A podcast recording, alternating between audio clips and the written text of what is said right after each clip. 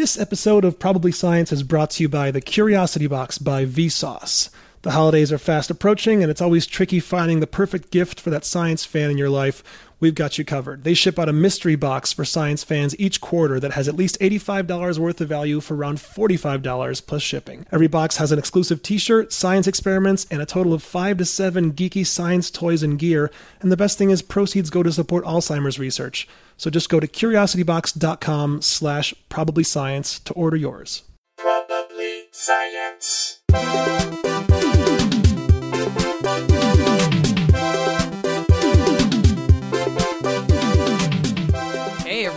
Welcome to Probably Science. I'm Matt Kirshen, sat uh, relatively close to Andy Wood. In the vicinity. In the yeah, rough we're, vicinity. we're we're definitely within the same building. It's a double guest day. yeah. Should we get for- straight into it? We should, yes. Waste no we've got time. yeah, we've got um returning champion, uh, friend of the show, and, and, and sitting in betwixt sitting in betwixt the two of you. I am the buffer, but not And the dividing us. buffer No, guy. emotionally, there's no separation. I'd say almost just linking us more. I think I There you think go. I think you're enabling the bond between me and Andy. You're like a catalyst. I've got the arm span. You so do. We're all connected. Hands across the living room. oh, yeah, we haven't been doing video. People don't realize we usually all are holding hands when we record in, Yeah. in a circle. So Uh, for Isn't energy, for energy, it's just a good energy. Um, Canadian comic, raised comedically in the UK and over here in LA, and just released a brand new comedy album. It's Mr. Jason John Whitehead, Hello. Hi, guys. and our first French guest. Bonjour. Well, yeah, technically French, but I, I sound British, so I, whatever I say gives me more gravitas. What are you? So in this science podcast, I'm going to sound so clever, even though everything I say will be so stupid. but oh, they're used to it now because they've they've they've adjusted to my accent and realised I'm a twat. But um, yeah, Mr. Eric Lampaert. Hello. Bonjour. Many nationalities. So many. How many national? How many countries are you claiming? Well, I'm legally now French, British, and American. Do you have American citizenship now? Oh, not yet, no. Okay. But I'm, I'm getting there. Right. So I'm like, I'm now's the a good time to get in. Listen, Yeah. Oh, such a Never good time. been a better time. It's great. It's the greatest time to get into this country. It's also potentially a great time to be French, give or take what happens in about a month and a half. Yeah, yeah. Oh, so, so embarrassing as well over there. And, and Britain, like the three worst countries right now uh, from an election point of view. And I should have Yeah. married like a Malaysian or so, some, some, uh, somewhere just to go away from My the, the parents West. are buying a new couch, guys. Just to let you know. Yeah. So the Whitehead household has moved up to a three-couch household. Nice. So uh, yeah, Canada's Canada's doing everything right right now, while Britain. Britain and America have just gone horrendous, and France is threatening to. But then again, we just went for looks. Clearly, we Well- just went. Uh, what are his policies? We don't know, but he's good looking. It'll oh, work. Uh, he's man, very can that good man at it. rock a He's- sweater? oh. I'd rather have a good-looking racist leader than uh, the, the orange one that we currently Yeah. have. Did you see he was doing like one arm push ups or something, wasn't he? In Tai Chi. He's a, he's a monster. you can't beat that guy. Um, Eric, before we get into stories, we like to ask our guests this, and we, I, I won't. We've already asked this of JJ. If you want to hear his background in science, then go back yeah. to episode one something. Sure, yeah. well, I don't know. You can search for it. Um, Eric, what if anything is your background in science? And I'll preface this with like, I, d- I know for a fact that last time we were hanging out for any prolonged amount of time, we both for, forwent a day of skiing to go to CERN instead. That's right. Yeah. Uh, well, I so I I know quite a lot about paleoanthropology. Okay. Uh, just because I uh, I did a DNA test and I found out that I, I was three point six percent Neanderthal. And I wonder if that's Oh. more or Yeah. less than Jesse, our currently absent co-host. I don't remember. three point six is quite high. Yeah, well, Jesse has a very pronounced brown. He's always been threatening to get his D- his Neanderthal DNA tested. Right, so he's probably he's got the brow. I've got the no chin thing, which is a thing, Yeah, and then I've yeah. got the occipital bun, which is the the the package, the pack at the back of the skull that's sort of more pronounced. Hitler thought that it made me more intelligent. Um, not me personally, but just uh, uh, an occipital bun. When were you and Hitler hanging out? it was back in uh, Frankfurt um, when I got my time machine. Uh, but I don't have any degrees or anything like that. However, um, two years ago, I decided to study um, astrophysics. Uh, Okay. and I actually got all the equipment, all the all the, the readings from uh, uh, Open University back in the UK okay. and uh, I was gonna do I was gonna do the test, but every single week there's a brand new physics thing that I just couldn't keep up with the curriculum. Well, I would have thought under at the undergraduate level, there's not that much that changes in the No, it, it just it changes all the time. Really? And then if you watch like Through the Wormhole with Morgan Freeman, just there's so many theories out there that it's just I just decided to quit and just oh, I'm going to study French or something. just something easier for me. Too many theories. That's your cutoff. I'll do science, like but I like to keep it to three theories or below. Pick a lane, astrophysics. Pick a lane. Yeah, but how, how hard would algebra be if there was like a new theory of like the commutative property of uh, addition every week, and you had Yeah. to be like, okay, now I have to. Ah, fuck. Okay, it's this now. Like that's.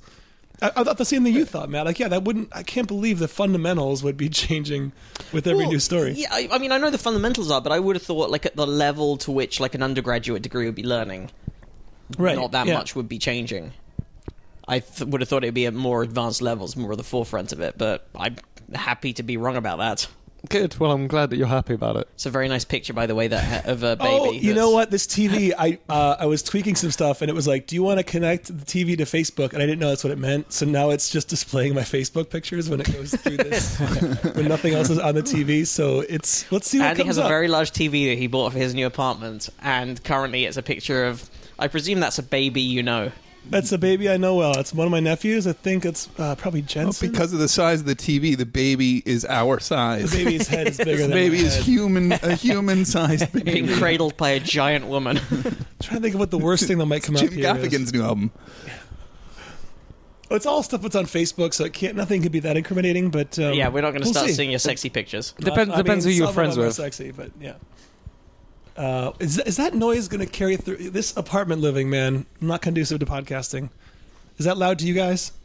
Um, it's not particularly loud to me. It might come through as a slight bit of room tone to our listeners. Well, guys, that's that's the magic of West Hollywood. So, what did you find out about paleoanthropology? Uh, well, the, just the, the the journey that uh, the Homo gene Mm-hmm. went. You know, so it started off with Australopithecus afarensis. Uh, we think that it started in East Africa. Uh, that's the most accepted theory. And then it went to Homo habilis, who, who was the habilis means like handy, so he was the first handy man. Ah. Uh, started using tools, and then it went to Homo erectus, and then Homo erectus started spreading all over the all over the place. And th these are the most. I mean, we keep finding more and more fossils. To this is another thing. You keep Well, we had a story. Uh, I, I can't remember if it was last week's episode or the episode before, but within the last two weeks, we had a story about um, yet another branch of early hominid that now is known to have intermingled with human ge- with what we are now. Oh, there's loads. There's just there's just so so many, so many. The the the, the, the accepted ones a while ago was uh, yeah Habilis erectus, Heidelbergensis, and then Heidelbergensis split into two, which was Sapiens and Neanderthal. Neanderth- Neanderthalensis, if you like. Yeah, and Um, back in until fairly recently, like well within our lifetime, it was thought that Neanderthals uh, were an entirely separate branch that never intermingled with uh, what we are now. And now that's known not to be the case. But yeah, there's there's at least one, if not more, other things that were thought to be separate branches that have also interbred with us. Well, there was like there's a Homo uh, something in, in Indonesia. There was a whole island just full of like f- you know hobbit-sized humans, uh, and they don't know how they got there either. Wow. Which is Oh. interesting. Yeah, there's What are some of the rest of the regional uh, distribution of these other hominids you're talking about? Like, did they all kind of branch out initially? Most of them branch out when everyone. so it all starts off in like Africa. Yeah. Uh, and then you know the, they, they some of them went south, went north because the Nile was quite green at you know at, at the Mhm. time. It was fresh, like it was always like near the waters. So the, the first four civilizations, if you think about them, was uh, Egypt, Mesopotamia, uh, the Ganges River, and the Yellow River. Those were the like the four main ones. Mhm. And um, and then it spread like all over the place, spread Europe, uh, and then the, when the Bering Strait was still uh, a land bridge, it's, it, it's spread all the way across there. So South America was like the last touched place um, because uh, Sinas.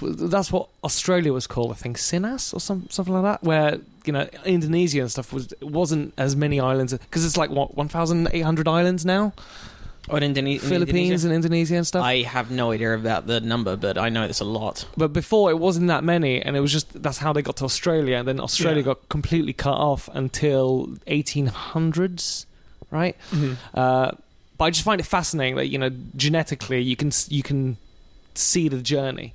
Yeah, yeah. Um, Very awesome. quickly, is that you? On the left. Oh, that is me. It's baby me. That's a baby Andy Wood. And you can tell. Uh, the giant fat-headed baby Andy. you got a massive head on you. Oh yeah, whole family. My mom doesn't. My dad's side of the head has that. you might have some Neanderthal. yeah, We well, we're talking test. about like paleoanthropology. What's going on there? That is a big old baby head. Did I tell you guys about how my dad played football in high school? I must have told you this. I don't know. And they had to take the biggest size helmet and cut it down the middle and add a section to make it. No way. Yeah. Oh yeah. We got big melons. Yeah. yeah, because to this day, you you do you know what your hat Well, size is? I mean, it's imp- I can't. If I ever go out for a part that has a hat need, I'm like, you don't want me for this thing. I had I had the opposite problem of you. I had a really skinny, like slim head, and so in baseball, you know, we had the adjustable hats. Yeah. My head was too Couldn't skinny. even get it to stay for on. the- yeah, it was on. Even if it was on the last little. Mine's dot, on the last dot, the it other would- direction. It yeah. still sat on the top of my head, and looked like a big bubble, like a Mario Mario hat. So that was me, like this tall, lanky kid.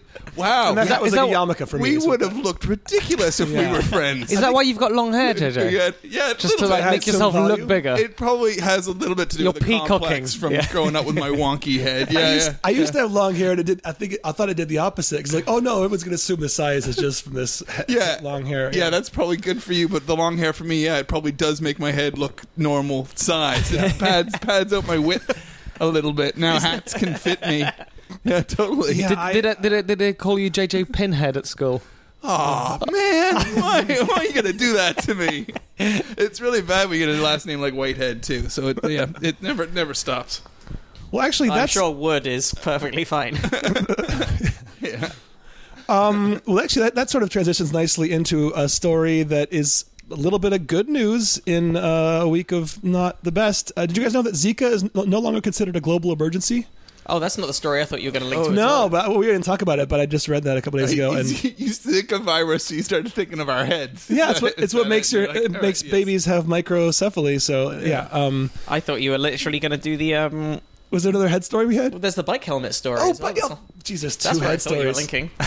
yeah. This one was just an audible. Get to the Zika. Yeah. Let's do the Zika story because that's much bigger science. Yeah, yeah, yeah. Much So news. the World Health Organization says that um, they've they have declared an end to uh, the global health emergency over the spread of the Zika virus on Friday, uh, prompting dismay from some public health experts confronting the epidemic. An agency advisory committee said it ended the emergency, formerly known as a public health emergency of international concern, because Zika is now shown to be a dangerous mosquito borne disease like malaria or- yellow fever and should be viewed as an ongoing threat, met as other diseases are, sometimes with WHO help. So, I mean, I guess it's still a threat, but it's not a. Uh, It's on the decline. Is that what that means? I guess. That, um, uh, yeah, committee members repeatedly emphasized they did not consider the Zika crisis over. They said they're not downgrading the importance of it. They're sending the message that Zika is here to stay, and the World Health Organization response is here to stay. And like all mosquito-borne diseases, Zika is seasonal and may repeatedly return to countries uh, with the Aedes aegypti mosquitoes that carry it. Individual countries facing serious new Zika outbreaks could still declare local emergencies, said Dr. David L. Heymann, chair of the advisory committee. But uh, other experts worry that the WHO's declaration might slow the international response to an epidemic that's spreading and lull people at risk into thinking they're safe. Am I the only one who can't hear the phrase "here to stay" without thinking of sort of bad '80s rap? My name is Zika. I love shrinking heads in a major way. Yeah. Uh, so Down. I mean, Miami doesn't have seasons, right? That's why that still throws that's me. a good I'm like, are they saying that my because that's when you that wasn't the virus mostly happening in Miami recently of, of recent Um, memory I forgot if that was pre-election obsession wasn't that what was going on? Yeah, Um, well, I mean, I think originally it was, it was South America, so that's why Brazil people were scared about the um, the Olympics. yeah. Sorry, I meant the way it was the way it's coming into here, America. right? Yeah, and I'm trying to think of whether Um, that it was, the Stillwater it in was Miami, and Is there that was a lot was? of yeah. There was a lot of they had little pockets that were like twelve city blocks wide. Eventually, they opened up to oh, the Zika's here, and Oh, okay. So yeah, I'm sure that's if it's there, it's still there. It's just not as um, it's not it's not Prevalent worthy of the title of emergency anymore. Didn't we have another story that someone sent in that was also related to Zika about how the malaria, how how various malaria plants had helped mitigate the Zika effect? malaria plants? Plans. Oh, plans. Oh, okay. You'd have to search through your emails Oh. for that because I know I'm currently on the phone. Oh, I'm currently yes. on a mobile That's device. that's the one thing I miss about the UK. No viruses survived out there. Just like they were like, we're not staying here. The Yeah, weather is you shit. guys, you guys don't even have screens in your windows. I remember that blew my mind when I first moved to Britain. You can oh, you open yeah. windows. You you have no screens or anything, so you actually have open air. You can jump through windows. That didn't even occur to Your- me that that- your windows can often double as exits to the garden. like like how do you get to your garden in your little crampy English flat? Oh, we just we just step through the window because it doesn't have screens or anything. Because you don't worry about flies. no, the, the only the only It's viruses. that you humans like- could could uh, survive on your rainy. it's only cattle. the, the- the humans are safe in the UK, but cattle, they're Yeah. gonna get it. Yeah. do- You I do your remember, foot and though- mouth and your- I do remember a lot more wasps indoors than I think Americans have and Oh, Canadians. Yeah, I remember that just being like a mainstay of my childhood. Was just during the summer there was always like once a week there was a wasp that got into the house and I'd run away and my mum would have to chase it out. and yet you were a bit, little bit more suburbia, right? Yeah, but like there were always wasps where I grew up. All right. yeah, uh, but in the UK, there's always spillage of cider and stuff, so it's just an ideal place for like insects to thrive. yeah, I remember. Like, There's just constantly in, in pubs and stuff. There's just insects everywhere. Yeah, and I, I remember Yeah. also there, um, like my primary school, that there was, like in the playground, there was just this this bin that was right next to where we'd line up to go back to school. Uh, like when like break was over, we had to sort of line up and then go back into the classroom in uh, class by class. Yeah. and um, and there was like one trash can that was there, and people would throw away like people would throw away apple cores and banana skins in there, like in the morning, and like by like the second break time in the afternoon, it was just like it was a wasp's nest. like I just remember, it was one of my clearest memories. Was just like there, like a swarm of wasps would just be buzzing around there because they just dart into the bin, eat like the apple core, and then fly out again. I didn't even know that's. I didn't even know how you attracted wasps. That's what they eat. Uh, they Yeah. want Oh, trash. like this. I just remember we always had to like Yeah. line up next to this thing and be like s- four feet away from just a swarm of wasps. So- and just stand there as nervous nine-year-olds. So, so British. your non-screen things then is it? Like, is there a, an actual reason why? Or are you guys just lazy then? if you actually do have fly problems we or definitely wasp do, problems, but it's you, it- Yeah, but you it don't- doesn't have hurt. It's not going mosquitoes, to you kill don't- us. That's Yeah. the thing, right? You Look, know, wasps aren't trying to feed off of you. They might they sting definitely you. feel that way. They definitely. Yeah, but mosquitoes. I mean, growing up in Michigan, that is the most brutal summer in Michigan. Yeah. is uh, oh, they, Yeah, that's true. They are actually Canada, you are their food yeah. rather we than just. have. yeah. Do you guys have Black Fly Day here? You must have Black it. Fly Day? You must have had it in Michigan. No, do you have what do you- Black Fly? Every it just sounds racist. every couple ahead. of years, every couple of years, there would just be a, like an explosion of black flies. Okay. like, for two days or something like just, and it was and it wasn't even. It wasn't like every summer on this. It was just every couple of years, and sometimes we even got a warning like, oh, it's going to be fly crazy. Okay, I'm just glad to next hear it while. wasn't the start of the Chinese shopping season because that would have been okay. Good. Uh, I apologize for that joke. Yeah, That- that's- yeah, no, that- that's I'm, I'm dick doing that joke on behalf of Jesse Case. I feel like if he were here, Well, there's okay. That's- Can I? I'll I will. Okay, I'll jump on the back of that one Okay. too, and I'll tell you tell you another one because in Newfoundland, um, they call mosquitoes uh, nippers. Okay, but in but when I as a kid, so and I'm from Nova Scotia, so I'm I'm from the East Coast as well. So Nipper, so we, we were co- like we knew that as a common name, but I worked out in the Rockies when I was about 17, working in the Rocky Mountains, and we were working at gondola. We were go- gondola at the Sulphur Mountain Gondola, and I worked with a couple of Newfies, and of course there's a lot of Chinese and. Jap- And of course, that's a slanderous term, but we had Well- us maritime Canadians. Oh, that's, hadn't by the way, can I just say that. I thought this story So- was going a lot worse than. Yeah, yeah. like, I- So, we all, so we're all relieved at the direction. of this. we're, we're ushering we're ushering a lot of Chinese and Japanese guys out while the Newfoundlanders are getting attacked by mosquitoes and they're just yelling out, "Ah, these nippers everywhere!" And we had to explain. All the maritime Canadians had to be explained to. Listen, you can't use that term for to never describe heard that to describe as- mosquitoes. I've never heard that as a racist term. Oh, you haven't? No, no, no. Oh, I have think, you I think it's. Uh, Uh, maybe nip. I think nips. nipper. Yeah, Oh, it's okay. a, No, I it's have, a, you're right. It's Okay, a yeah. type of yeah. It's the haircut and stuff. no, it's getting worse. You haven't heard? Oh man, what? This, this probably racist podcast.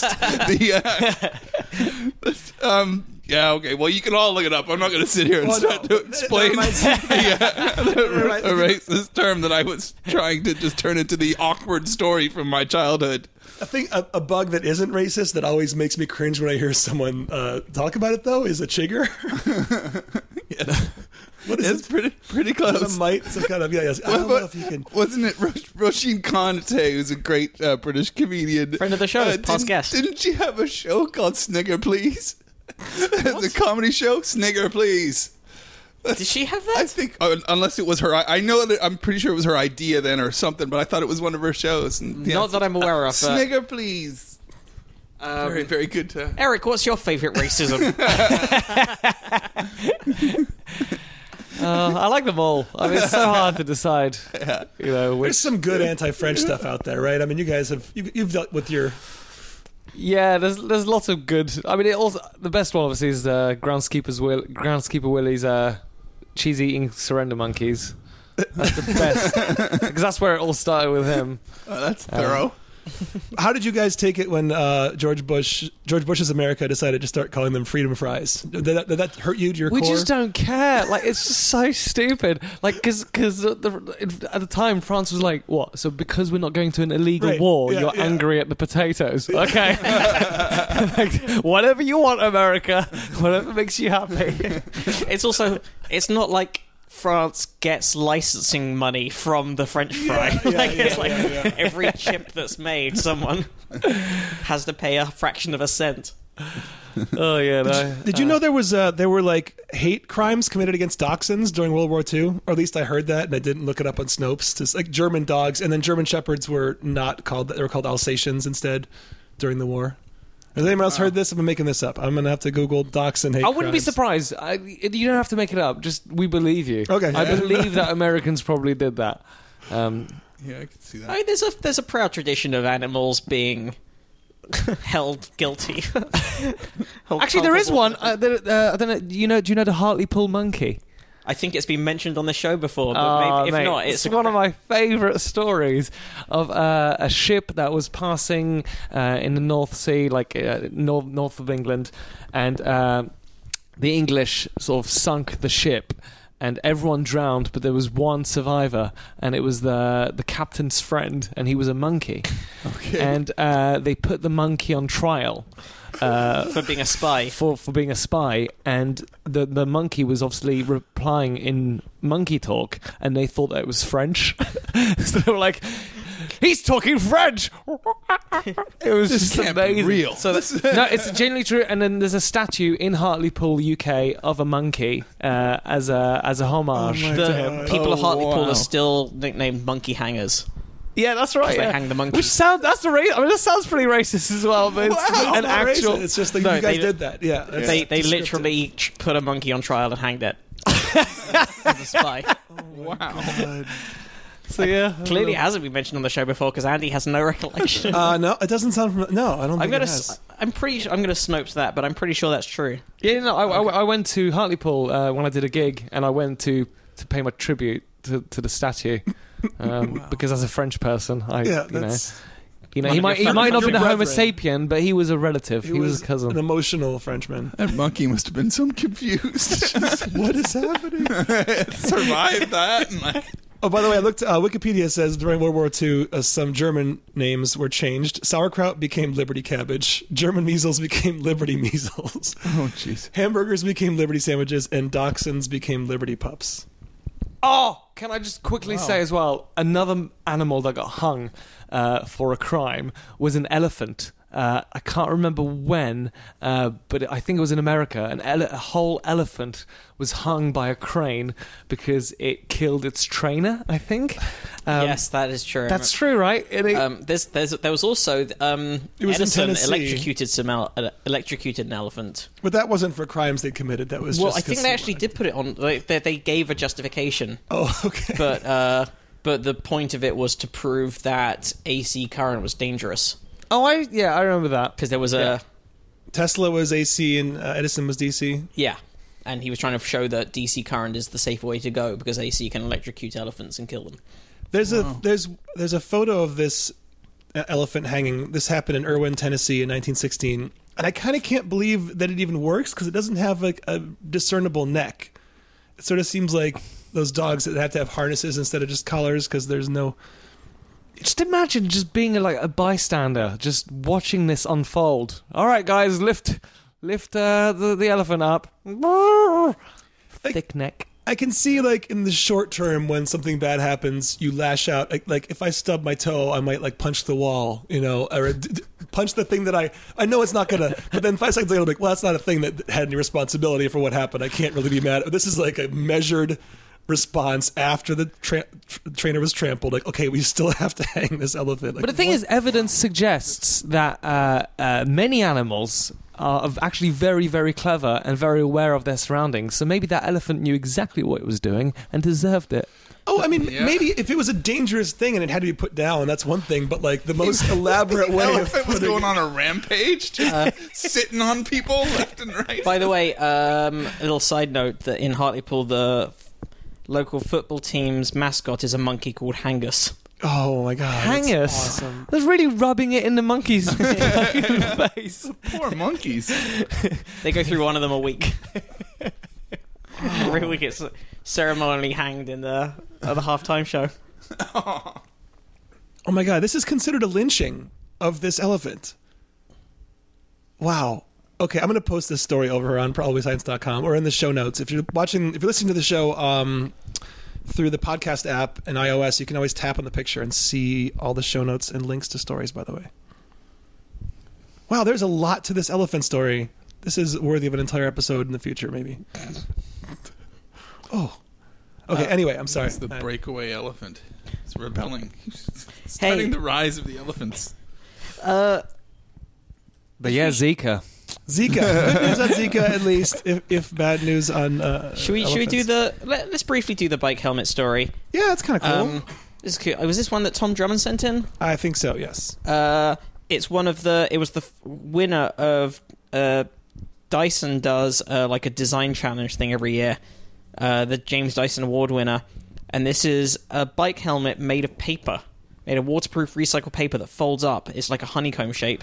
Show you there. Oh, it's, it's like a fan, right? It's like one of Kinda. Yeah, like a three dimensional. Yeah. yeah. it almost looks like that. It almost sort of, Yeah. or like one of those sort of paper craft things that. Uh, What, and is this supposed to protect you out of paper? pa- apparently, yeah. Uh, Well, I don't think it is paper. no, it's, It's paper. gonna- it's made from Really? Yeah. Although if, there's, get- if there's enough of it, I mean, that's uh, yeah, and the strength in its sort of honeycomb lattice shape. There's a honeycomb lattice for strength, and it's sort of like end on is where the sort of compression is where the um uh it's designed to crush, I guess, if you get hit by it. I guess it makes sense, like, because paper beats rock, so if you're going to fall off a bike, Yeah, paper Yeah. covers rock. Yeah. There you go. Uh, it wouldn't fit on your dad's head, though. No, they'd have to p- uh, paste in some additional paper. really, like for this thing, A6 piece of paper. yeah. They um It wouldn't fit on my head at all. Just be So rocking it- back and forth. it's designed it's designed particularly with uh ride sharers like bike share Yeah, yeah. schemes in mind. Uh But have you guys seen the the, the bike helmets that uh, uh, automatically inflate as soon as you go off your, your bike? No. So there's a motion, motion sensor that if you were to go off your bike, the helmet have- knows that you're not this. going at a speed on a bike. You're actually going off, and before you hit the ground, the like a like an airbag, it will inflate your entire sort of, head. it almost looks like a sort Oh, of wow. it almost looks like a neck pillow that you wear. Uh-huh. So you don't actually look like you're wearing a bike helmet, but then if you if just before you have impact, it sort of comes around your head. Yeah. yeah. Um, That seems, How does it know? I mean, I've got a Fitbit, yeah. and it doesn't even know when I'm moving sometimes. Yeah, I'm not sure what- I don't know if I stay confident that I could launch myself off my bike. And Yeah, I do wonder, like, if a jerk movement- work. But that would- but, but that is it. That is an interesting idea because there is um there is some good evidence that bikes bike helmets aren't always the safest things to wear. Like it's weird. It's one of those sort of weird statistical anomalies like, where. uh, like the theory of like a football helmet, like football players, the way they bash each other in the head. but yeah, I they're mean, not. it's um, similar. Yeah, so people wearing bike helmets take more risks, and also drivers are apparently more cautious around people who aren't wearing helmets. And also, you just don't look cool with a helmet, Right, And that's so the that's real the- cost, that's you know. very- That's the why- real If cost. you're gonna die, Yeah. want to die cool. A lot of epidemiologists recommend not wearing a helmet but smoking a cigarette are like the two safest ways to be cycling because you look like double cool. So the French are the safest people in the world, French- right? If you have a Uh, baguette, yeah, you so French, yeah, so yeah, yeah. safe. Yeah, a baguette and, a, and some onions Wow. around your neck and Look at I just looked up the he's airbag got this thing. video It's- of this it's guy, but this guy is falling shoulder first. Yeah, though he is yeah. like he does land on his shoulder, which is not how a lot of bike accidents. it does also look ludicrous and does leave you open to like in a road rage incident if someone just like, if someone just slaps you and your head just inflates. Boom. I don't know if you've seen. Um, uh, this is might be just a British reference uh, for Matt, but anyone can just Google it and YouTube it. Uh, the uh, the Brass Eye episode, uh, the the paedophile episode. oh god, Yeah. it's so where great. I know where so uh, the the woman goes, uh, and kids are fitted with uh, anti-pedophile canisters, where if a child screams, uh, the canister blows up into seven liters of pressurized sewage, and I'm like, that's such a great safety thing. God, that show is. Yeah, yeah. We should. Uh, if people haven't seen Brass Eye, you have to look that up. I assume you can find it on YouTube. Maybe Yeah. it's I'm sure a lot of it's Yeah. now online. Yeah. Yeah, Um, that episode is the best. It's when the guy goes undercover episode. dressed as a school. to lure- we really must get him. He really is a shit. I love him. Isis Shiffer is the brains behind it. She has. Uh, she hopes to sell helmets from vending machines for five pound, five dollars each. Her name is Isis. Her name is Isis. Yes. They're branching out, man. like, it's not just uh, bombs; it's also safety while cycling. You know, you want to make sure that your bomb gets to the destination. Yeah. So, Uh, and it, it folds flat. This helmet. It, It folds does- up like a fan, doesn't it? Like a. I will be honest. It does look pretty stupid.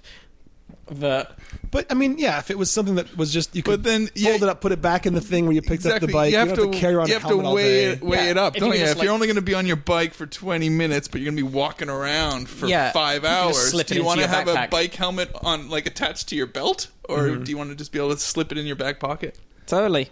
Good work, Isis. So You can take that soundbite and do with it as you will, people. nice. That's awesome. It's a good news week. What? What have you? What have you got for us? Andy? Um, well, I was going to talk about. I guess as long as we're, yeah, let's talk about space poop. Is that cool with you? bit of Oh, space wow. poop. I'm Just- cool with talking about space poop. NASA is calling for better spacesuit potty systems. This is according to space.com. That's their verbiage, potty. Um, so sometimes the call of nature is really urgent, and if you're in a spacesuit, obviously, you can't easily rush to the bathroom. That's why NASA has created the Space Poop Challenge. The agency is asking innovators to create fecal, urine, and menstrual management systems for spacesuits that would work up to six days. There's up to $30,000 in prize money up for grabs. That doesn't seem like that much prize money considering how crucial this is. But um, NASA astronauts wear diapers to take care of their bodily needs while they're launching, landing, or spacewalking. However, these diapers are only good for a few hours. Sitting in poop, urine, or menstrual fluid for more than that is bad for your health and your backside. must be some really awkward conversations up there. yeah, yeah. I just was- like have looking to, though. somebody in the Look eyes, going, "Are you? Are you? Yes, I am." well, that's only Carry when on. you're when they're on the when they're not in doing spacewalks. They have systems. They they have systems in place. They don't have to always be pooping their pants on the spacecraft. But uh, yeah, when they're in the suit, they I guess just have to do that. Um, I mean, they're, they're, missions. they're very lucky that you know, in behind the helmet, because the helmet is always protected from the, the sun, so you can never see their face.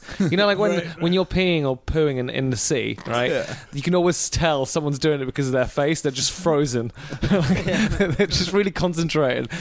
But uh, at least behind a space helmet, they're you know you can safely do it Yeah, yeah, without yeah, judgment. Smell your own farts. but smell. Yeah, I wonder how the smell thing works. Well, actually, uh, this is one thing that I, I really want to buy for myself because I fart quite a lot. Um, you can buy mint patches. it was like uh, charcoal inserts. to- for your- yeah, you can add like inserts into your underwear, so when you when you fart, it goes through this filter and it smells like mint. Oh my god, I'm pretty sure that was a Saturday Night Live sketch in the 80s, and now it's become Yeah, reality. I think I've seen Japanese infomercials for them, like bike shorts that have them built in. Right. like, so it's like tight up against. Did yeah. you fart? Yes, I did. Thank you. So considerate of you. So yeah, so astronauts wear diapers to take care of their needs, um, and future missions may require long duration waste management for use by a pressurized, suited crew member. NASA wrote in a statement on HeroX, a website where people organizations can host incentive based competitions. In the event of cabin depressor, depressurization or other contingency, crew members may need to take refuge in their launch and entry suits for long duration, 144 hours, according to the statement. The crew member will have less than 60 minutes to get into and seal their spacesuit. To ensure the crew member's safety, the solution, the p- proposed system, needs to take no more than five minutes to set up and integrate with the spacesuit. Further complicating the challenge is the requirement that the system work in microgravity in a pressurized spacesuit. That means would be designers need to contend with floating water and debris that everybody really, really wants to keep far away from human orifices or vital spacesuit systems. And the new system will be designed for NASA's Modified Advanced Crew Escape Suit, an improvement on the orange spacesuit used for shuttle launches and landings. That suit is expected to be used by astronauts on the Orion spacecraft. The deadline to submit is December 20th, guys. Winners will be announced January 31st, 2017. You can see all the guidelines and rules on the website herox.com slash space poop. I want to see one of our listeners win this thing. So, Yeah. guys, if you've got a good space poop idea, visit herox.com. So they need Thank you, they, Andrew, for sending that in as well. Yeah. they need like a suit. They need a, a sort of diaper that makes it easier for them to be out on long walks, See, right? This is this is you thinking inside the box. Diaper, who knows what it's going to be? They just Well, need I was some thinking way- airlock, right? So you have you have they they're they're allowed to freely poop Okay. into like a sort of box, right? That's behind them. So the butt is attached Like a separately So to the always rest of have a box by their butt. and then Okay. and then like uh, as soon as they poop, the uh, like a, a wall, uh, like a door would close, and then a door to the space would open up, and the poop could just gently float away. okay. So there's like an airlock Now, system here's the between thing, I'm trying to butt think- and the space. F- My first thought was, well, what if you're working near to them? Is that something you want to risk being hit by? but then my next thought is, the second it goes into space, it's going to freeze and dehydrate. Well, it'll boil first. Would it boil? Mm-hmm. Well, Yeah. the water in it would. would- Yeah, yeah. All the water in it would boil off, Right. and then any solids left would be left as like a frozen solid. Mm-hmm.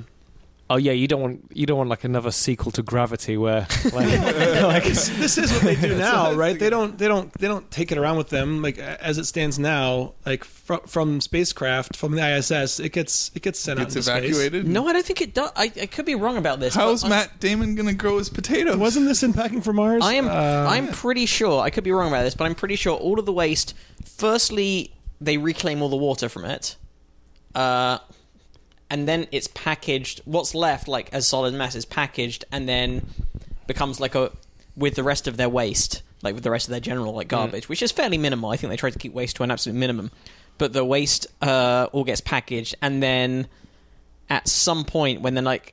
At some point, it is eventually jettisoned and it burns up in the atmosphere. Okay, But it's not jettisoned straight into space. It's jettisoned to It's used. back out of orbit. It's dropped out of orbit and sent to burn up in the atmosphere. What if they like human centipede style just insert uh, insert like a tube up their anus so it's nicely attached there, okay? And then anything that they secrete just automatically goes somewhere else and you just constantly have like a little tail. I think they I mean, So you're, tried- you're saying this, but there's an um, actual like, possibility Well, that no, in 20 years, but yes, I've got my surgically. Oh, why can't like why can't the poo go to a, a, a somewhere in the suit that would be used as fuel? Like the poo, poo is a fertilizer, right? So you could essentially use it as fuel to use it like to propel yourself uh, in the suit. I don't know. Can't it- can't it be used as a fuel? Mm, Can't I it just automatically burn into the I don't suit? think it can just. Uh, It can the it can be methane. used as a fuel, but I think that requires a level of machinery that takes more space than you, like more room than you have. Okay, a tube straight to the mouth. I mean, I don't know. Well, I'm never going into space with you, man. the You middle, got man. some weird experiments that we're gonna. Now that we're out here, Jake. I'm an ideas man. I got an idea. So, uh, You are an ideas man. no one can take that away from you. yeah, Okay, forgot what what the- if you put it in a Schrodinger's box so the poo is there and, and it's, also not there? at the same time. Yeah, Right. as long as the box is closed, does it have poo in it? That could be a solution. I think you would know, though. Matt, I'm pretty sure. Matt, weren't there early devices they talked about in Packing for Mars where, or didn't they used to like catheterize astronauts and they're like, this is just too much of a hassle, and they. I have I have not yet read Packing for Mars. oh, okay. Well, I have it all queued up, ready to go. it's a great book, and uh, past guest Mary Roach wrote it. Excellent. And guys, yeah, seriously, I, I really hope some listeners submit space poop challenge ideas and copy us when you send them in, so we can read them on air. I dared him to think of any more than what I. I, came I- up with like it. five. That's the- I've been that's the searching for full- reasons why I couldn't be an astronaut. Now I think I've just realized. Just I, I think there's- you've probably Eric's probably come up some with messy. all the possible ways. yeah, Schrodinger's box, uh, airlock, and um, burn it inside. Why do you want? Why do you want to burn things inside your suit again? What's to fuel it. So like, because space suits are getting more and more technical, technologically advanced. Right, right. That you can like propel yourself with them, Mhm. or you know maybe this maybe this like the the visor could be a screen like made of poop? like like an Iron Man, right? But how how are you fueling it? We so poop poop man. poop fueled energy. That's that's smart. Oh, you know what? You're laughing now, but in, give me ten years. know, give it to Like me. I'm going to be an American citizen That's- in two years, and in two years I'm going to apply to work at NASA, and yeah, And off we go. And Yeah. you're going to be the only one who smells like shit. Welcome to training. What's up with this guy? Oh, he's just he's trying. Just new let him. stuff. He's- He's, yeah, he has he's, his uh, own f- fuel ideas. so- Hey, tell you what. NASA has weird jobs. There is one job, I think, uh, Cape Canaveral, where uh, there's one guy who's hired to uh, clean all the alligator poop and uh, chase all the alligators from the runways. That's important. That's the most important job, arguably. That's uh, But that's like one job. yeah. Yeah, because if an alligator accidentally gets onto the rocket with you, and then you're stuck in space with an alligator, that'd be terrible. Unless Yeah, you that frame would it be as like poop. I could see that being like a buddy comedy too. I could see that being like a what's that Clint Eastwood movie with the orangutan? Or he's a truck driver. We gotta get this motherfucking alligator off of this motherfucking spaceship. nice. I wouldn't be Alright. surprised if Hollywood did a film like that. Oh, I'm sure they oh, have. I'm sure I mean, there's, coming. there's already sharks in space now, isn't it? Isn't that like the fourth uh, Yeah. Mm-hmm. installment? of Sharknado. Yeah. Oh right. There was a there was the Jason in space Friday the Thirteenth Oh, was there? installment, like Jason X was, or yeah. Jason Eleven or something. Yeah. Yeah, I think it was Jason X, wasn't it? It's, yeah. So it's All right. coming. Final checks before we start putting the astronauts into the rocket. Johnny, will you get your alligator out of the control room? I've told you a million times. hey, it's not doing anyone any harm. I don't care. You get that alligator out of here. I don't care that you're the best damn science calculator that we have in NASA. Science calculator. Yeah. You were trying to call you were trying really cl- quickly to think of like an actual job, right? Oh no, no, I, I chose I chose wisely. I chose intentionally. Um. So, We'll I- go for the second best person if you don't get this alligator out of here. uh, Matt, do you want to talk about the possible science upside to a Trump presidency, or do we want to avoid the topic altogether after last week? Well, we, we were going to briefly discuss stuff about that, but I don't know. Nah. Well, the, the one, I mean, the the one, the only thing I can think of is he's a climate change denier, uh, which has scared the rest of the world who aren't climate change deniers, and so they will work harder uh, to not only combat climate but also not work with America, Yeah. and- Yeah. which will affect trade, which means that he'll have his hand forced to work against climate. I mean, it's already too late in terms of like the the world will be warmer by 1.5 degrees by 2020. Um, and that's already like going to do damage. Mhm. Um, my uh, yeah, like, any of those arguments though that about the, the sort of rebound effect of uh, like this will increase the opposition.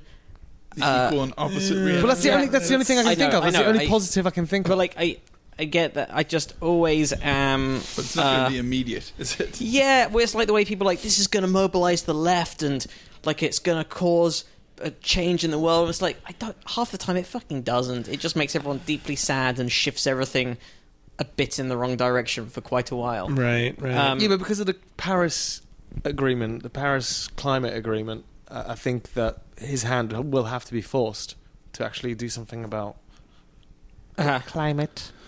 Well, I guess Yeah. maybe this is a, mo- a cheerier topic in terms of this backlash conversation. Do you want to talk about that correction we got from a listener, Matt? Yeah, that's a great story. So we've been talking uh, in the past about how there's this backlash effect that's a psychological phenomenon where the more you present somebody who's got an entrenched belief with facts, the more they're going to like kind of double down on what they originally Mm, thought and be I read less that, inclined yeah. Yeah, to and change we've talked about this quite a few times on the show where Confirmation bias problem. Well, Sort of. Is that almost more than confirmation bias, where um, there was one study that was talking about how best to deal with uh, vaccine skeptics. And we've talked about this on the show quite a few times about how it was shown that if people who are denying or who are wrongly claiming that vaccines are dangerous are shown evidence that proves they're wrong, actually it further entrenches their views. Um, But does that matter? I mean, I'm I'm a bit of a dick when it comes to that. I feel like fine, don't get vaccinated. At some point, your ideas will die out. Well, right? Like, I, I disagree with you I on that don't know, one just because bit- with other things maybe, but vaccines, vaccines specifically, and we we talked about this quite a bit last week as well. But like vaccines specifically work because of herd immunity, and this is the problem with vaccines. Like the problem with vaccines is this is a sort of socialist idea in that it requires it requires the majority of people to sign on to the idea otherwise it doesn't work if a small if a significant minority of people don't go along then it massively diminishes the effect so like I, th- I can't remember what the percentages you need for herd immunity for something like measles but we're in danger of dipping below it and have already dipped below that level in certain and communities it, and it doesn't require you to have everyone. It just it's probably still a minority that can be unvaccinated that can suddenly Yeah, but if that whole- minority grows too big, Right. then suddenly herd immunity is lost, Right, and right. and this illness can spread rapidly throughout the community. even the people that are vaccinated. Even the people that are vac- vaccinated, because vaccines aren't 100 percent perfect, they have a percentage of work, which again is one of the reasons why you need herd immunity. Right. But- That's interesting. But also, vac- but also for the community, it's important for people who are either too young to have the vaccines or immunocompromised. Okay. And those people are protected by herd immunity. That's So, interesting because I'm because like s- I'm actually vaccinated for I think everything.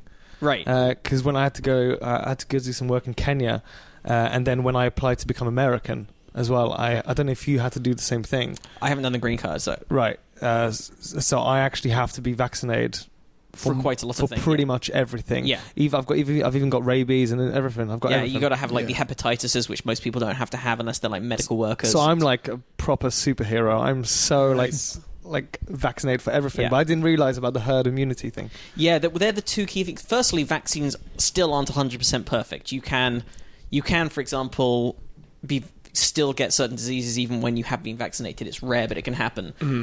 Uh, vaccines massively reduce the chance and also reduce the effect of them when you get them. Um, like you, uh, like you don't get a serious aversion, but you can still get it. But that, but vaccines make it incredibly unlikely that you will get it because most of the community has it. So it's just, it's removing, it, it's removing the medium that the that the viruses or bacteria can grow in, which is people. Mm-hmm. Like you're removing their feeding grounds so that they die out. Yeah. But if Right. but if enough people don't have the vaccines, It then can they evolve, right? Can, well, they can also get pockets of where they can survive, Mm-hmm. and then people who've had the vaccines can sometimes get it. But more importantly, uh, babies that are too young to have had the vaccine yet can get it. Um, people with babies, man. people who've had cancer treatment or other viruses that make you immunocompromised, like Yeah, HIV right. or things like that. I mean, as you're talking to me about all the, these people can be compromised and stuff, I'm just hearing, oh, racism, the, the worst virus of them all. which is why we have to vaccinate ourselves. It's by just reading. spreading on Twitter, man. Spreading on Twitter. Um, so yeah, that's that's two episodes in a row where I've gone on a vaccine rant, and I don't regret it. Uh, but yeah, we we've talked about this rebound Yeah. effect where people, um, When you give them facts, it You give them doesn't, facts not only doesn't help, it does the opposite. yeah, somehow. it further makes them it further entrenches their views, or so we believe. We just had a story that was tweeted at us Yeah. by Um, I'm no, not but I read that as I read that as well a couple of times. Uh, I think even I fucking love science uh, ended up doing an article about it, which I feel is a fairly reputable Yeah, science place to to get information. at least Uh, as much as we are. And- say. yeah, well, I could. I, I know people have their cr- criticisms of that website, but they certainly uh, They're doing better job than than us. Yeah, many just- other I'm sure we places. have. I'm sure we've covered way more bunk stories than they have, a- accidentally before being corrected. But um, so this is a story someone tweeted at us that in, is in New York Magazine, and they talked about how I mean the, the the first couple paragraphs is about you know lies in in the past presidential campaign.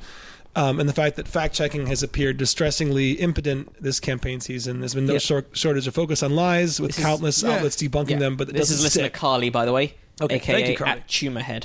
Oh, that's right, at Tumorhead. Uh, Great handle.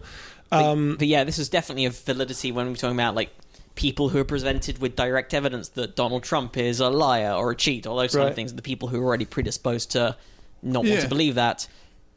Dismiss that evidence. I got in an argument before the election with somebody at my gym who uh, thought that Hillary wanted wants to microchip everybody, and that was their health program. sure and I was- there's and an I'm article actually that having says an- that, Yeah, yeah. and then he's got this article, and I'm like, "There's no. How do you refute?" The, just the spread of misinformation Yeah, when it's ninety percent of what some people see on their is what we Facebook feed and then believe. week, yeah. And it's, I only thought this morning I was thinking, well, the only way to refute it is to join them and have misleading articles as well, but that lead to I- the truth. Yeah. So that when somebody has a lying article, so if you if you if you know the honest truth, you should copy that article ten times and have yours up there Just too. SE just search engine optimize your yeah, article yeah, but hopefully when they click on the link, Yeah. it'll go to yours saying not true, and then have the that's truth part of there. what Google's been doing to try to fight ISIS I saw recruitment. that, yeah. Is is Yeah. like try to find the sites that uh, I forgot how the algorithm works, but basically just try to like flood would be ISIS recruits with like propaganda uh, uh, about how ISIS is not so cool, guys. ISIS isn't as cool as you might think. Have you guys seen the movie Pontypool? No, no. Uh, it's it's like a zombie movie. Oh wait, I have the Uh, radio station. Thing. Yeah, yeah, It's yeah. a zombie movie, but uh, the virus is spread through language, uh, which is it sounds really weird. But I've watched it three times. I actually a good quite like it. Yeah, it's yeah. a quite a good horror film. Okay. Uh, and it takes place in like a remote part of Canada, right? Yeah. yeah, yeah, yeah, and it's really good. And it just reminds me of like everything that's happening now, where people just go reading one article and like, hey, here's the article, and then it just spreads like a virus. Yeah. like And yeah. there's sort of an Alex Jones uh, character is like the main radio shock jock guy. Yeah, but he's well, he's not Alex Jones in I that. mean- like he's angry and spreading weird hate. But Yeah. uh, yeah, he's a he's a radio DJ, yeah, and uh, it's really interesting.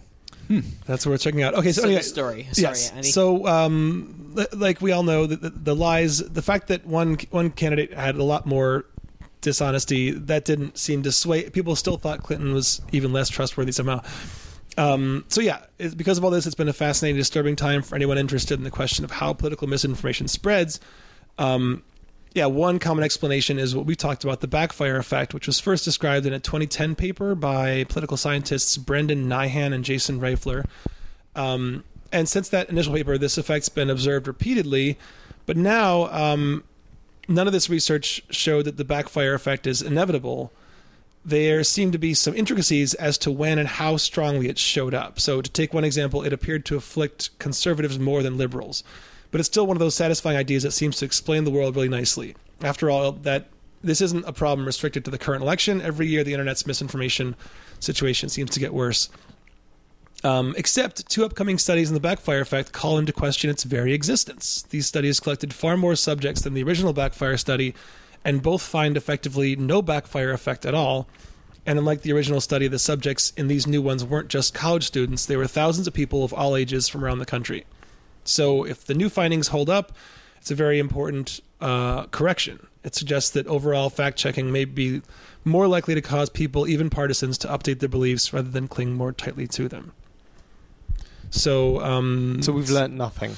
Well, I mean, just hopefully this is a bigger study and therefore more true, and we shouldn't give up on the concept of giving people correct information as a way to sway their opinion. Which, That seems so illogical. Yeah, uh, lies are just more exciting. Yeah. and we know that as comedians. You know that if you, t- you know, we glorify the truth a little bit. There's a there's a crocodile on, I, Yeah. on the ISS. So Yeah. for this paper, uh, the co-authors tested 36 issues on 8,100 subjects. They presented the respondents recruited on Amazon Mechanical Turk. I don't know what that is. With various real-world false claims, with half also being exposed to a correction of the false claim. Wood and Porter then compared how much those in the no correction group believed each item on a 1 to 5 scale, as opposed to those in the correction group. The respondents were also asked about their political beliefs, allowing the authors to compare the effects of a given correction on people from different parts of the political spectrum. As the paper notes, the experiments were set up in ways to maximize the chances of a backlash effect being observed. Many of the issues the respondents were asked about were extremely politically charged abortion and gun violence and illegal immigration, and the experiment was conducted during one of the most heated and unusual presidential elections in modern history. Um, the idea was something like, well, we, if we can't find the backfire effect here with a big sample size under these sort of conditions, then we can safely question whether it exists. Uh, and here, and that's what happened across all experiments. They write, we found only one issue capable of triggering backfire. where the weapons of mass destruction were found in Iraq in 2003. Even there, changing the wording of the item in the question eliminated the backfire effect. May I ask, th- this is it just America or is this a world study? Because, this was just an American study, but because like this is one thing I, I was thinking of. I, I don't mind if people re- are religious or, or whatever, but um, I, I read somewhere. Again, I don't even know if it's ultimately true, but that uh, uh, about half of Americans believe that Adam and Eve were real people, right? And even though there's no facts at all, I mean, Yeah. obviously it doesn't make any sense that they were. Uh, and so when you start thinking that uh, they think that that's real and that the vice president is a creationist himself, that facts go out of the window. So actually, it's it's just like if you show them facts, it doesn't even matter because Right. feelings trump facts. Yeah. And so if you think that the world is six thousand years old and Adam and Eve created everybody on Earth, uh, then. Then it doesn't matter if you show them facts That because was- but with fact is not but important. with something like Yeah. that, that's um, like with Adam and Eve. When it comes to matters of religion, you, that's not something that can be directly refuted in the way that you could with something like WMD's found Yeah, in yeah. Iraq, Yeah. or I think a good example is Brexit. When you guys had that the run up to Brexit, Mm. where I was in Britain, there was a lot of guys on the news who were pro Brexit who were going, "We're sick of your facts." And do you remember? Yeah, all no, that? I've seen All that. I've seen- uh, Ian Duncan Smith said, um, coming in here with your professionals and your Yeah. facts. We don't care about those." Yeah, Like, Ian Duncan wow, Smith said uh, people don't care about now. experts. oh, it was Michael Gove. It was Michael. Oh, was Gove. it Michael Gove? But um, but yeah. But no, actually, you know what? It was Ian Duncan Smith. No. I think you'll find. You see what I did there? I did. Very Very good, very good. Um, but um, but yeah, when it comes to stuff like Adam and Eve, the you you can't disprove it in the same way that you could disprove a no, you can. correlation between vaccines and you kind of can. You really can. You really, really, really can. Uh, like again, uh, you know, if you go back to the paleoanthropology thing, you can certainly don't disprove, fuck with me. You can you, you 6,000 can't tell me that two Homo sapiens just came out of fucking nowhere and then spread everybody on Earth. Well, hang on a No. second. Hang on. No, Hang on. It depends. It depends what version of the Adam and Eve story you want to talk about. and like, if you're where their about, spaceship crashed, and I'm talking. If you're I'm, talking about I'm biblical saying creationism, then absolutely, I'll give you that. That's what I mean. Uh, About half the people think that the Adam and Eve, the biblical Adam and Eve. But when you're okay, but when I'm not talking about a, m- like a sort of a metaphorical Adam and Eve, which if there are, then we're talking about Yeah, ten thousand, sort of- around ten thousand the Adam Church and of in- England Christianity, where they're like, well, Adam and Eve did exist, but they might they they were they were also they might not have been like the only source of humanity on the uh, like that sort of talking way, and and this this six days could also mean like days in a in, in the sense right. of a movement or a an existence so it could be like a thousand Right. Well, it's so in storytelling, yeah, Adam and Eve exist. Uh, metaphorically, they exist, but uh, literally, with facts, uh, no, they, they they they did not. Uh, Yeah. and also, like the first names on ever on Earth would not be Adam or Eve as well. They would be called someone something different with more clicks, I think. Yeah. Correct.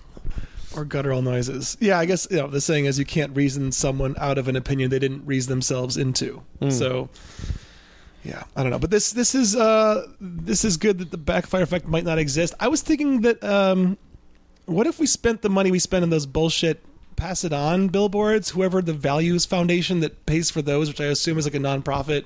You guys have seen those, right? Like the, the pass it on. Like there's one on I just drove by like Ventura Boulevard, there's one of John Wayne and it just says, Don't much like quitters, son. Grit. Pass it on. Like it's the most vague, trite bullshit. But they I spend all this money on billboards. is Like, that a get that at billboard all. for the concept of for the concept of grit. They have tons of these, and I'm sure they're tax exempt. And it's got to be like I've I've asked I've like added them on Twitter like just to be like, what is your deal? Are you guys like a bunch of supervillains? Like what? It's way too weird. They have this money to just do this vague bullshit. Why not use that money for billboards and just teach people about fucking using Snopes? Hey, uh, we have to say goodbye to one of our guests. Oh, we'll do shit. one extra story with, with JJ. But uh, Eric, where can our listeners find out more about you and your work? Just, I guess, my social medias, Uh-huh. which is which is my name, Eric Lampaert. And I'm sure my name will be in the description. Can you spell that again be. for everybody just so they can. L A M P A E R T. And we will put links to that on both the description of the show and on probablyscience.com. Guys, thank you so much. I love I love science stuff. Thanks for Thank you having for us. joining Great, us. really Eric. enjoyed it. over. uh, yeah. Well, you know what? Actually, I can actually stay here while my Uber arrives. Okay, And as soon as my Uber goes, I'm just gonna s- sneak away. Sounds good. you do So, that. I'm doing that Deal. now. You do that. Hey, you know what else you can find on probablyscience.com? You find the donation page. Yeah, you can definitely do that. Thank you to everyone who has donated. Let me bring up a list real quick.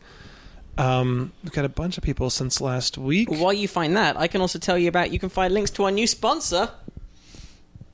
The curio- oh, I thought you were going to say it. The Curiosity Box by Vsauce. I thought we were doing like a one-two thing. oh, I was looking up donors. yes. Yeah, the Curiosity Box by Vsauce, uh, a subscription service where every month Every Yeah, quarter, like- every quarter. You don't have. you Maybe I should that? be the one. There you go, spreading your lies again. you got the info in front of us. I just got the first box and it's pretty damn cool. yeah, they sent us one so we can get an example of the kind of things that are that are inside these boxes. Um, as the pictures that are coming up on the TV. That's Comedy's Whitmer Timus on my TV. Hey, it's a box of the kind of things that if you're a listener and enjoyer of our show, you're probably gonna like. Uh, this box includes science-themed clothing, and you, you might get a book. You'll that- get you might get a book that you really want to read, written by an author that you very much enjoy. Mm-hmm. Uh, you might get experiments yeah. cool little gadgets. And uh, like as I described last week, it's basically if you ever liked going to hands-on museums as a kid, which I'm guessing most of our listeners did. It's it's the kind of stuff that you this will tickle you. It's it's really fun, cool, sci tech geeky stuff. The kind of stuff that's in the gift shop on the way out that your parents never let you have. Right now, you're an adult and you can get it yourself. um, and uh, listeners who are uh, ordering their first Curiosity box get a free Vsauce beanie. And I didn't really mention this summer. Vsauce is the is the show hosted by Michael Stevens, who I was working on a show with all summer. And it's a great YouTube channel that has um, uh, 15 million subscribers, and it's really, really interesting stuff. Like every episode is is real uh, is deeply researched and tons of. Uh, Really interesting science info, but also super entertaining. So check out Vsauce. They started this thing, the Curiosity Box. Again, it comes every quarter, and um, every box is guaranteed to have at least eighty-five dollars worth of value, and it only costs you forty-five plus shipping and handling. Every box has an exclusive T-shirt, science experiments, and a total of five to seven geeky science toys and gear. It's a great thing for the Sounds like a holidays. great gift. Christmas gift. For, Great for a Christmas kid. gift. I got a little ten-year-old science niece. Yeah, I'll show you some of the stuff And, that was uh, in our example box when you leave. It's all over there. It's, It's awesome. really It's like- cool stuff. I got her crystals last year, and she's still Oh, been, she's nice. been making them all year. So that this sounds Sweet. exactly like what she would want to. Well, there you go. love the Get, your, Curiosity get the science niece in your family. there you go. It's, Yes. Visit curiositybox.com slash probably science and order yours for yourself or a loved man. one. Um, yeah, again, it's uh, curiositybox.com slash probably science. I'm still here. My Uber's not working. Okay. Come on. Just in case listeners were like, Eric sneaked off. No, I'm still here. Where are you heading off to? Uh, I'm going to a music festival. Oh, who's playing? Uh, I don't know.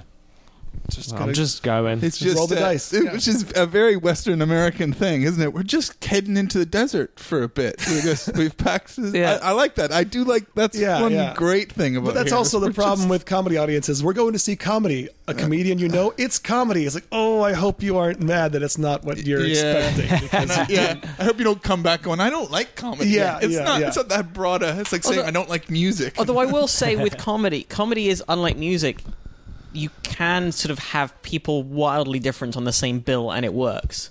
yeah, Like yeah, you but never like it. Like you never get like Belle and Sebastian and Metallica sharing. right. well, on like- Jools Holland. Oh yeah, that's true. you, you can, but uh, But yeah, if, you, if you're a big fan of Yakov Smirnoff and you walk into Doug Stanhope show, you're probably going to be. That's little- also true. yeah. Not knocking Yeah. Yakov Smirnoff. I'm waiting for that guy to have a huge revival with this new Or the amount of times that you do talk, talk to people who think that comedy is terrible, and then you just ask them what their experience Right. Yeah, was. they went to one open tell mic and- just a, yes, like just a group of people calling themselves comedians for the night. and Right, you're like, right, oh, right. God, how how can I change your mind? Oh, we're going to have just. I've already said this, but we're going to have just four years of the worst comedy. It's not going to That's what people for- always. Where you go like, oh, I bet Trump's going to be good for comedy. Oh, no. no. Firstly, Oh. what monsters does it make us wanting that for the world just for the sake of Yeah. some jokes? But also, Yeah. Like Bush wasn't good for comedy. Also, the- the- Bush was good. Bush was good for like those books that get sold for five dollars next to the cash register Yeah. at Borders that have like funny quotations that an Yeah. intern found. Also, those jokes don't stop existing. Like it's still Trump still exists. You didn't have to make him the leader of the free world, Right, but yeah. we would still be able to churn out. Like you're telling me that there were no Trump jokes two years ago. There's been Trump jokes around since Yeah. Yeah, well and they before, would so- persist for the remaining four years. Like it's so not. We didn't need to victimize the country for it. The guy's been around so long. I remember hearing a, a, a joke in the '80s, a, a, a dumb street joke, but like Exactly. about uh, him crossing the street and getting hit by a car, and then he's in the hospital. He's like, "What Yeah. happened? Did you cro- did you have the did you have the green light?" He's like, "I don't know. I just saw a sign that said Don T walk." yeah, in, Come on, guys. Donald Trump, circa 1986. oh, exactly. I He's can't on The believe someone who made that and so all mistake the just got elected. I know, right? So it's yeah, it's already been churned out. We've we've uh, we've mined all the Yeah. Trump jokes possible. So That's really the hard hitting stuff. Is we can make fun of uh, his name in it. it would have been more funny to watch him to, like continue on his circuit. You know, to continue going. You know, to be complaining about not winning. Oh yeah, To be, like, because that's what we were. Oh, that we- would have been hilarious. Remember how oh, two weeks ago we were all worried that he was going to start this thing called Trump TV? That's what scared Yeah. us. That's Yeah. what scared us. He's preparing to start his own network when he loses. Nope, it's worse than that. Okay, we're not always going to talk about this. I promise. I know that's what we have to do in comedy too. Is, now. Is gotta- your Guys, I'm going to be here for some science. political? I'm just going to have to stay here for is- some is science what until happened? it just it won't like it won't find it. Do you want to try Lyft? I haven't got lift. Oh, you know what? Go download it and use my code, and you'll get uh, a free first ride. But do I have to put my credit card in there? You do. I haven't got it. I haven't got it with me. I can't live life right now, guys. I'm just going to do. Thanks, let, Trump. us just What's do, it doing? Let's just do some science. This is Trump Let's do some science. Yeah. Let's just do some science. I'll work All right. it out. Do you guys like the idea of a study about how to have a ha- happy sex life, or what obesity does to your babies, or um, I have a science question for you. Go guys. for it. Oh, I yeah. just saw it on the news this morning. But they've discovered two moose in Alaska locked in the ice, and they're mid-fight. No. They'll be able to, yes, they're. Well, that they're, sounds like a story we should be closing this episode then- on. well, that's. I thought you guys might like because that's why I wanted to. I want to know why. It Like autocorrected how, to. it's like they've been flash frozen. Um, they're in yeah, moose trapped in ice in. no way. Yeah, see it? See, I'm not lying. JJ just saved this so, episode. So I'm like, so this is just on the news this morning, and I'm like, how? Yeah, like what kind of superhero has flash dried them, or what would be the reason why their There's antlers sticking up out of the ice. their antlers are locked, as if in battle? But I'm like, unless Oh well, this unless they're affectionately leaning heads against each other, knowing that the apocalypse was coming, and they But this just is got this has happened frozen before, over, where like or- animals will get locked, like their so their their Oh, like their- their ho- antlers horns or get locked, antlers yeah. get, get locked, and then they actually just get tired because they can't separate. Right, so that's I'm just guessing here. Oh, that, that, okay. that they got so tired that it's not like they're currently in a like. They, they, it's not like they just bumped head and then all of a sudden they froze. Like they're, they're, the impact was so hard that they froze time. And I think they just they just got they just got stuck and then And got then- tired. and then ten feet of water Okay, well, came let's- along and slowly we- froze them over. Let's let National Geographic explain what You happened. found the answer too quickly. Sorry. Damn it! I had, I had, I had quicksand theories. I had, I had all kinds of. I had. I, Well, we can edit what I said later on, and then let's just go back to like not knowing. Oh, guys, it might be uh, it might be Jesus or something. maybe they loved each other. And, uh, okay, so the moose was first found by. Uh, okay, well, let's back up. Yeah, two bull moose ended up locked in mortal combat forever. Their final battle literally frozen in time. Two hikers found the animals earlier this month, encased in eight inches of ice in Unalakleet, Alaska, along the Bering Strait. Two bulls got in a tussle over some ladies and ended up being put on ice. Jeff Erickson, who was invited to see the moose by the hikers, wrote on Facebook. Thank you, Jeff. Uh, the plan is to remove them intact for unique head mount. In fact, Erickson wrote a few days later that the, bull, the moose had been removed from the ice. Now to get them cleaned up, he wrote, finding and removing the moose was likely a once in a lifetime experience, he added. The moose was first found by Erickson's friend Brad Webster, a science and social studies teacher who was touring the grounds of a Bible camp that he maintains with a with a friend named Chris who was new to Alaska. The moose most likely were battling over territory or access to a female when they got their antlers stuck together. Aha. The friends noted on Facebook males tend to be most aggressive toward each other during the fall mating season. There's a good chance they drowned in the frigid water, which quickly hardened to ice as temperature dropped. And um, Bill Samuel, a retired biologist and moose expert at University of Alberta in Canada, said he'd never seen anything quite like it. Though he's aware that the strength of the powerful animals in irregular shapes of their antlers can occasionally result in tangling that the animals can't escape. Look at that. It's picture. amazing, isn't it? It's It's like two cactus Yeah. coming out of the I didn't know that the plural for moose it's was just moose. You thought it was meese? Or Moose. mooses? Mooses.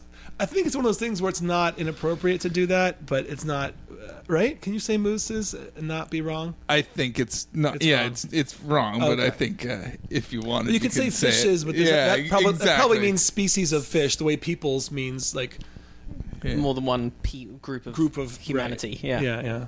Have you guys ever And what's seen like a a moose? group Have you guys ever moose? seen a moose? I have. Oh, I was Have you charged seen by how, a moose. How huge they are? I was charged by a moose. Oh, really? I never told you guys this story. No. I was in Montana uh, with my family when I was like 10 years old. We went on a hike, and um, suddenly my dad or my uncle stopped me, and we saw that we were like 15 feet away from this uh, cow, female cow moose. Is that what you call it? Oh, don't look at me like I'm the lady, authority. lady moose. You're Canadian. How can you not be the authority on this? Yeah, la- a lady moose. And then we realized on this path that we were like 15 feet from this lady moose, and also on the other side were its uh, moose cubs. I don't know what do you call baby mooses? Mini moose. Calves? So we just stood there and we were like, "Oh shit, we're separating her from her babies. That's not good." But it wasn't doing anything, so we just stood and looked for a little bit. I think my uncle took a picture. And then the rest is kind of a blur, and then I sort of regain memory like 30 seconds later. My dad tells a story that like well, I, I can picture it as kind of a sound. It starts to like, yeah, it's charged at us full speed. The mother did. yeah, yeah. And my Wow. dad, um, They're big as well. Like, Yeah. I didn't Oh, realize how A moose took my parking spot once. Wait, what- Well, the, the story my dad always tells is like he he ran and he didn't see me anywhere. He assumed I got trampled, but I was just faster than anybody else. I was the first one to go, and I was just like miles ahead of them. How old were you at this point? Like ten, and there is a picture my uncle got when it starts to charge, where the camera still thinks he's starting to run, but still got the picture. I mean, it just wanted to scare us. It only ran for like probably fifty feet, but like it was fucking fast. I'm going to be a dick and say that I'm, I might trump you on this one. Oh, I'm I- sure you- I, oh, yeah. I got uh, charged by a giraffe. Okay, that that does. What, yeah. Yeah, which is pretty fucking terrifying. And then they went for me and my me and my dad as well. Uh, What did you do? And uh, they, they they you know the the way they attack is with their neck, and they swung. Oh, and okay. um, I was luckily a bit further away. My dad had to actually genuinely just sort of jump out. Whoa! my dad's a jockey, so he's a tiny. So if he Oh, got that's hit right, by he is, isn't he? I yeah, forgot so if he got hit by a giraffe's head, he would have flown, uh, which would have been amazing. wow. How tall are you, by the way? I'm six four. And your dad's a jockey. Yeah. Okay. He's tiny. I've got my mum's body. Um, How Wow, tall's your mum? my mum's like six, six one. Okay. Wow, interesting. So your dad Yeah. must have, like, as much as a giraffe is terrifying, he must have fallen off a large number of horses over over the years. Oh yeah, yeah, yeah. He he was an awful jockey. But like any any jockey, any jockey will fall. By the way, there's look at that, look at that picture. Oh, that's a good one. I, I feel like this is going to get old to the listeners if we're talking about pictures they can't That's see. true. We but, should put them up on the website. Um, Um, but yeah, like every everyone who's like ridden horses over the years falls off them from time to time, right? Yeah, you know, he, fe- he fell off a few times, but he, he, he did a very good job. I'm very proud of him as a, as a jockey. Uh, guys, bit of good news. My Uber's here, so Nice, I, will, I will finally. leave. Thank you so much, and keep sciencing. thank you for joining us. Thank you, yeah. I came home from uh, this. See that, bud? This guy goes back to when I was working in Banff. We I came home one day uh, from the gondola, from Sulphur Mountain Gondola in Banff, and there was a moose in my parking spot, just sitting there in between two cars. And I remember me and my roommates we were sitting in my car. Looking at the moose, trying to figure out what to do. The parking lot Yeah. was full other than my spot, and the moose is just sitting there looking at us. And all I remember was this this uh, massive animal who eventually, staring at us, then tilted his head. Uh huh. Just tilted his head slightly, which made us go, "Oh, okay, Yeah, we yeah. got. It's time to go Yeah, now." He's uh, that's his way of looking at us, and Gentlemen. Going, yeah, yeah, it's time for you to move on. Like, okay, all right, we're, we're going. All right. He's not going, friend. yeah, not no, doing he's that. going. Hey, how about right, you lads. stop looking at me right Finish about your drinks and get out of here now because it's time. It's time for bed. This conversation's over. Yes. Yeah. Fucking moose. Goddamn moose. Uh, so actually, I, we we stopped in the way of on the on the way towards thanking our donors a little bit ago. So I'm going to do a little bit of that. Thank you, Caroline Lako, for the monthly donation. It's very generous. We really appreciate it. Um, we also got one from Paul Freeland that came in this past week, and uh, a one-off from Jared Pasek. Um, and he referenced uh, his refreshing Lagunitas he's drinking. Nice. That was a big donation. We really appreciate it, Jared. Thank you so much. Yeah, and uh, and uh, Jared listens well engineering, doesn't he? Hang on, did I miss? Oh yeah, he also sent an email if you want to bring that up, uh, talking about his work. I think uh, Lindsay Iserman, thank you for your monthly donation. Um, Destruction Lane, always love that. Uh, Justin Broad's monthly came in, as did Peter Long's and um, David Worth's. Thank you guys all. Oh yeah, so Jared is with the. m- Oh god damn it! What are you doing, stupid fucking Google Docs? uh, Jared is a merchant marine, uh, working as a second mate. That's two below a captain. Ah, screw you, people. One below a captain. Uh, in charge of the quality of all the 7.5 million gallons of fuel they carry. Uh, and it says um, part of what I do is work in a fuel quality test lab, finding out the flash point of our products. Uh, just 60 degrees Celsius, spinning fuel in a cel- centrifuge and running it through filters for sediment and water content, uh, which apparently takes quite a while to do. So we uh, we're keeping Jared company during all of this. Yeah, thanks for listening. Glad we could uh, help make your centrifuging more enjoyable. Oh, also volunteering as a an expert if we need it on celestial navigation, uh, marine met- meteorology, or knots. Not. the concept of knots. The concept of knots. I guess. I, I guess like they it. still you still have to know a good knot. What's the best knot you know, JJ?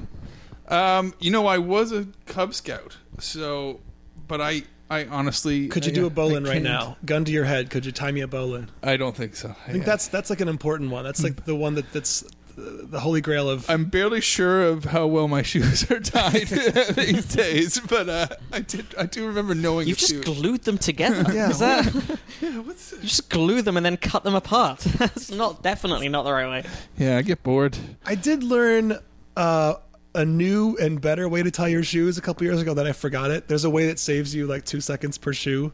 that Someone just developed Oh, in the last couple of years, and it looks the same, but it's not quite the same knot. But I I forgot it.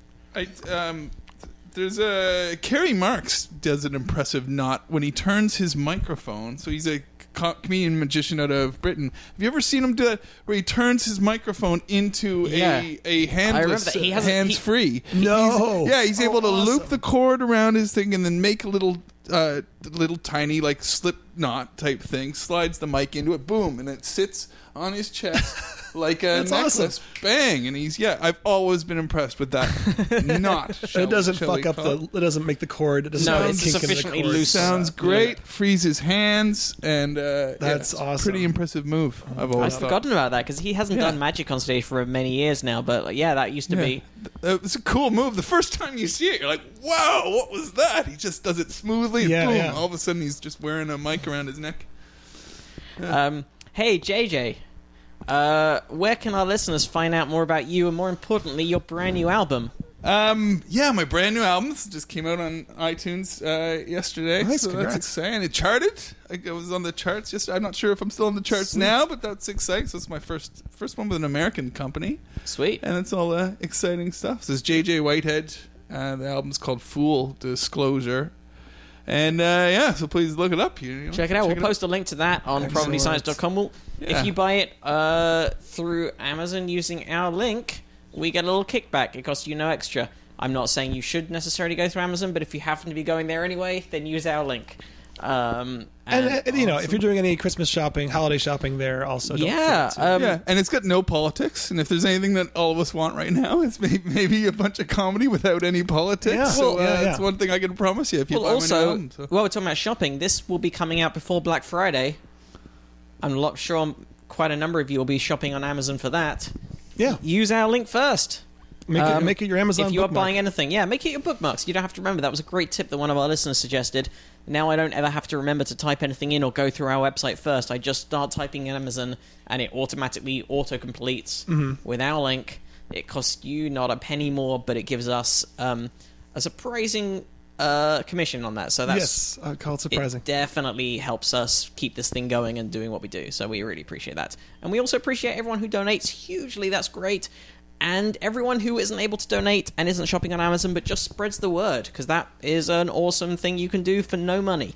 Uh, telling people about our show, twittering, Facebooking, um, writing nice things about us on iTunes, subscribing if you're not already a subscriber. Yeah, even if you don't listen to us in iTunes, you can, if you could just open up iTunes and click subscribe, just so Yeah. it that actually helps us with uh, getting up in the ratings and getting new people um, to hear about us. So Yeah, I had an ex girlfriend who didn't do iTunes uh, like about a year and a half ago, and we used to listen to Probably Science. I think on through your website, wasn't it? Like, you can stream Yeah. it on our site. There's a lot of ways. So we used to yeah. do we. Yeah, I mean, we're, it we're in the She was- Google Play Store now too. If she right? saw me on iTunes, she I used to get yelled at, so I always had to. Why? through- I don't know. That might be a reason why we're not together anymore. Oh. But uh, but yes, I always used to uh, get you guys direct and not let. I don't know. It's one of those I, iTunes. I don't want to subscribe to. yeah, yeah. Well, yeah, yeah. But yeah, people gave us some nice reviews recently. A new listener, uh, Flavia Maria, thank you for the five star review. She said she just discovered the Probably Science podcast and uh, she enjoys it more than Nerdist and Radiolab. Suck it! Suck it, wildly more successful shows with far higher production values and quality. So yeah, give us, uh, throw us a, a review or a subscribe, and um, also don't forget to visit curiositybox.com slash probably science to order your curiosity box for yourself or your loved one. It's a great gift. I It's am super fun. totally into that idea. I think that's It's really cool. Yeah, we'll show yeah. we'll show Uh, you the one that we got. Um, have a little look awesome. through, and then yeah, Yeah. birthday present for or Christmas present for the niece. I think Yeah. she's gonna love it. And actually, send send your niece a link to Vsauce, that YouTube channel. It's really I can't, I can't recommend it highly enough. Uh, if you guys haven't watched it, check it out. Cool. Awesome. Well, JJ and the now departed, the now sadly departed Eric, thank you so much for joining us. Thanks. Yeah. Thanks for having us, guys. On behalf of the departed, Yes. thank you for having us, fellas. Congrats on the album. Thanks, I'm gonna man. give it a listen, Thanks very much. and we'll see you next week. Bye.